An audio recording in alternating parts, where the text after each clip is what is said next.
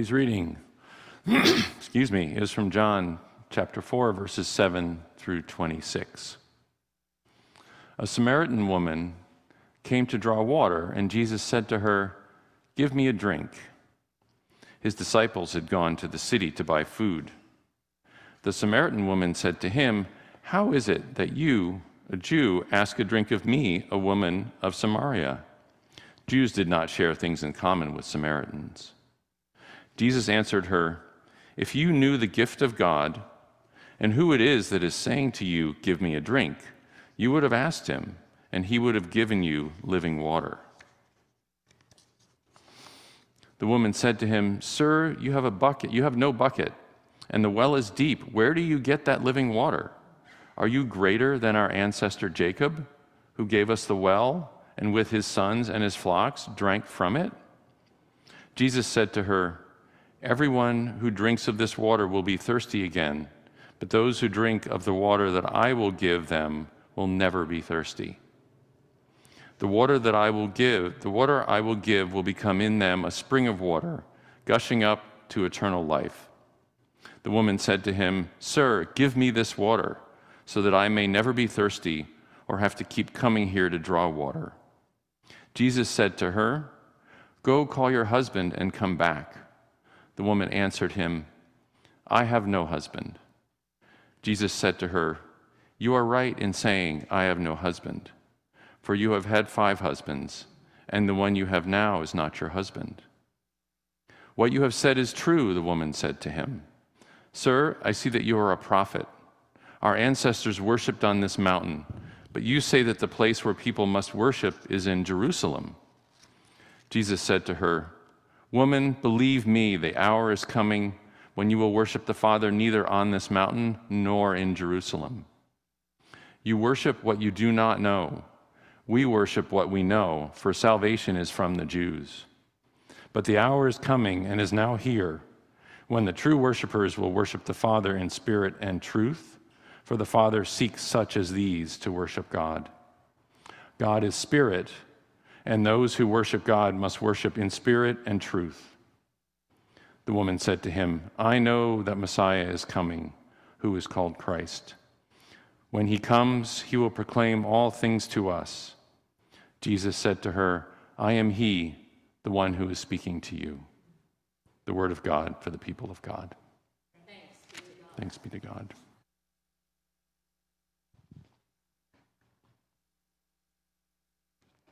Let's pray. Holy God, you speak to us. And sometimes we don't get it. Other times we instantly get it. And yet you never stop speaking. We are deeply grateful. Holy God. Amen. It's the wrong day to start off with dust, but dust we must do. At least the rain is not pounding down as it was a half hour ago. Concentrate, consider dust. Dust. Desert dust. Dust that clings to the pores of your skin, hides in your ears, your nose, gets into your teeth and your eyes. Dusty, dusty feet. Sandals, clothes, dry dust embedded in your hair, your shirt, your throat. Throats are parched. Energy is waning. Dusty grit in our drink, very unpleasant. Our voices are dry and dusty. Oh, for the healing touch of clear, fresh water. But all we see is dust. In the dusty town of Sychar in ancient Samaria, a woman seeks water. I need water for cooking lunch and to clean up some of this dust. She says as she heads to the city well, a clay jar in her hand.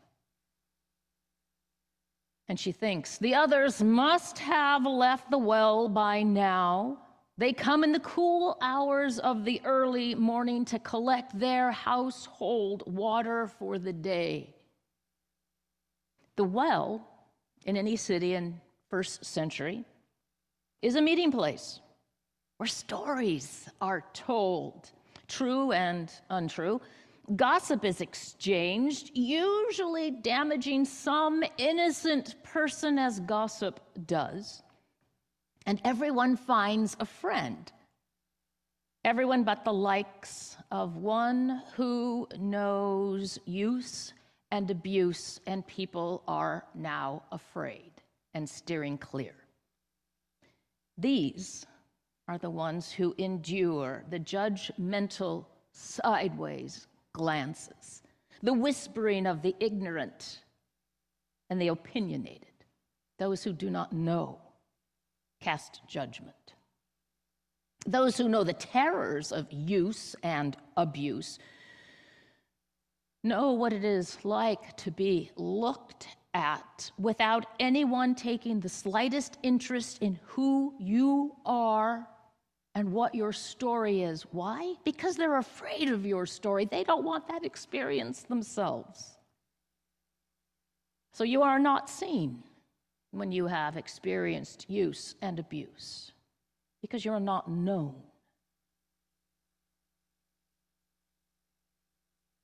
To be loved is to be known. And so to be unknown is to be unloved. It is a barren, dusty existence, being unknown and unloved, like the dry desert sand. Now, this woman walked to the city well alone, avoiding the wagging tongues of dry, empty words from the village of Sychar, all of the people who would have come to the well at an early morning when it wasn't so hot and it was easier to lug water back home. And she comes at full noon, not belonging, but thirsty for love. This woman in Samaria would like to be seen as someone with more than just two eyes, two ears, a mouth, and a nose, somebody to ignore, somebody to avoid, somebody to walk around. But even her features are blurred. What color is her hair? All the town knows that she has a reputation. She would like people, just someone, just one person, to stop and see her, to look at her in the eye, and maybe even say, How are you? They, she would like somebody to see who she could be instead of who she has to be right now. All of her hopes, her dreams, her knowledge, her fear, she would like somebody to notice. But that is too much to hope for, too much to pray for. So she walks alone in the heat of the noonday sun, alone with her own pain, which keeps her company, the pain of her own private disappointments, the pain that keeps her from hoping, the pain of feeling unknown and unloved. She is thirsty for acceptance, and the pain makes her walk in the noonday sun to avoid the dusty crowds. May I have a drink of water? She hears. Somebody is speaking to me? She looks up and sees far more in one person than anybody sees in her. And she thinks, he cannot be asking me, a woman with a reputation, an outcast in society, he cannot be asking me for a drink. She doesn't say this, but I'm guessing it's in her mind. He cannot ask her unclean hands to touch a clay jar to offer him a drink, even though he thirsts. Yet she too thirsts and she feels compassion for somebody who needs a drink of water. Why can he not see the obvious? He cannot be found speaking to me. Now, to a simple question May I have a drink of water? The thoughts going through her head, I imagine, include the uncomfortable position he has now put her in of aiding him when actually she would kind of like a little bit of help. Silly man asking her for water. Doesn't he know he's not allowed to ask me for this? To be known, to be loved, to be unknown, to be unloved. And so the pattern continues. And her thirsty voice has to explain to this stranger at the well why it is not possible for her to do as he asks. Why do men bother her so?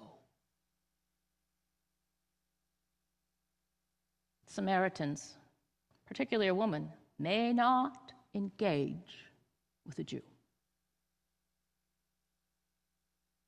Jesus replies. She replies, Huh, are you a prophet? Is this good or is this bad? Yes, she had been married five times, five husbands, five rejections, humiliated five times. Now, the law allowed a husband to divorce a wife, but not a wife to divorce a husband. A man could divorce a wife for absolutely any reason he chose. The stew was burned. Do not like your hair. The water is dusty. Whatever the excuse, it could be permitted. But maybe I'm just repeating historical prejudices given to this woman. Perhaps she has been widowed and in being widowed, the family gave her to the next brother or to the next brother. So, not just rejection and shame, let's add grief. I do not know. I'm only jumping into the story, trying to wear her dusty sandals to get a bit more understanding on this exchange. Grief, loss, shame, rejection so, in this scene, this woman has a sixth relationship, and this man would not give her the honor or the status of matrimony, which is crucial in the first century. Her opinions are zero. Her status was zero. Her expectations became zero. Yet her dusty eyes were willing to jump open as soon as Jesus continued to demonstrate the willingness to look at her and engage with her. As if maybe he knew her. Obviously, he couldn't know her because if he did know her, he wouldn't be talking to her. But maybe eyes open, there's something in this person that is different. To be known is to be loved, yet she is skeptical. Who could blame her? If you are a prophet, you would know the pain that has been handed down by my losses, which, by the way, thank you very much, for bringing up and reminding me about them all. Couldn't we have taken this conversation into a different direction? Jesus offers living water. Well, that sounds very attractive because living water is water that's moving, therefore, it's really clean.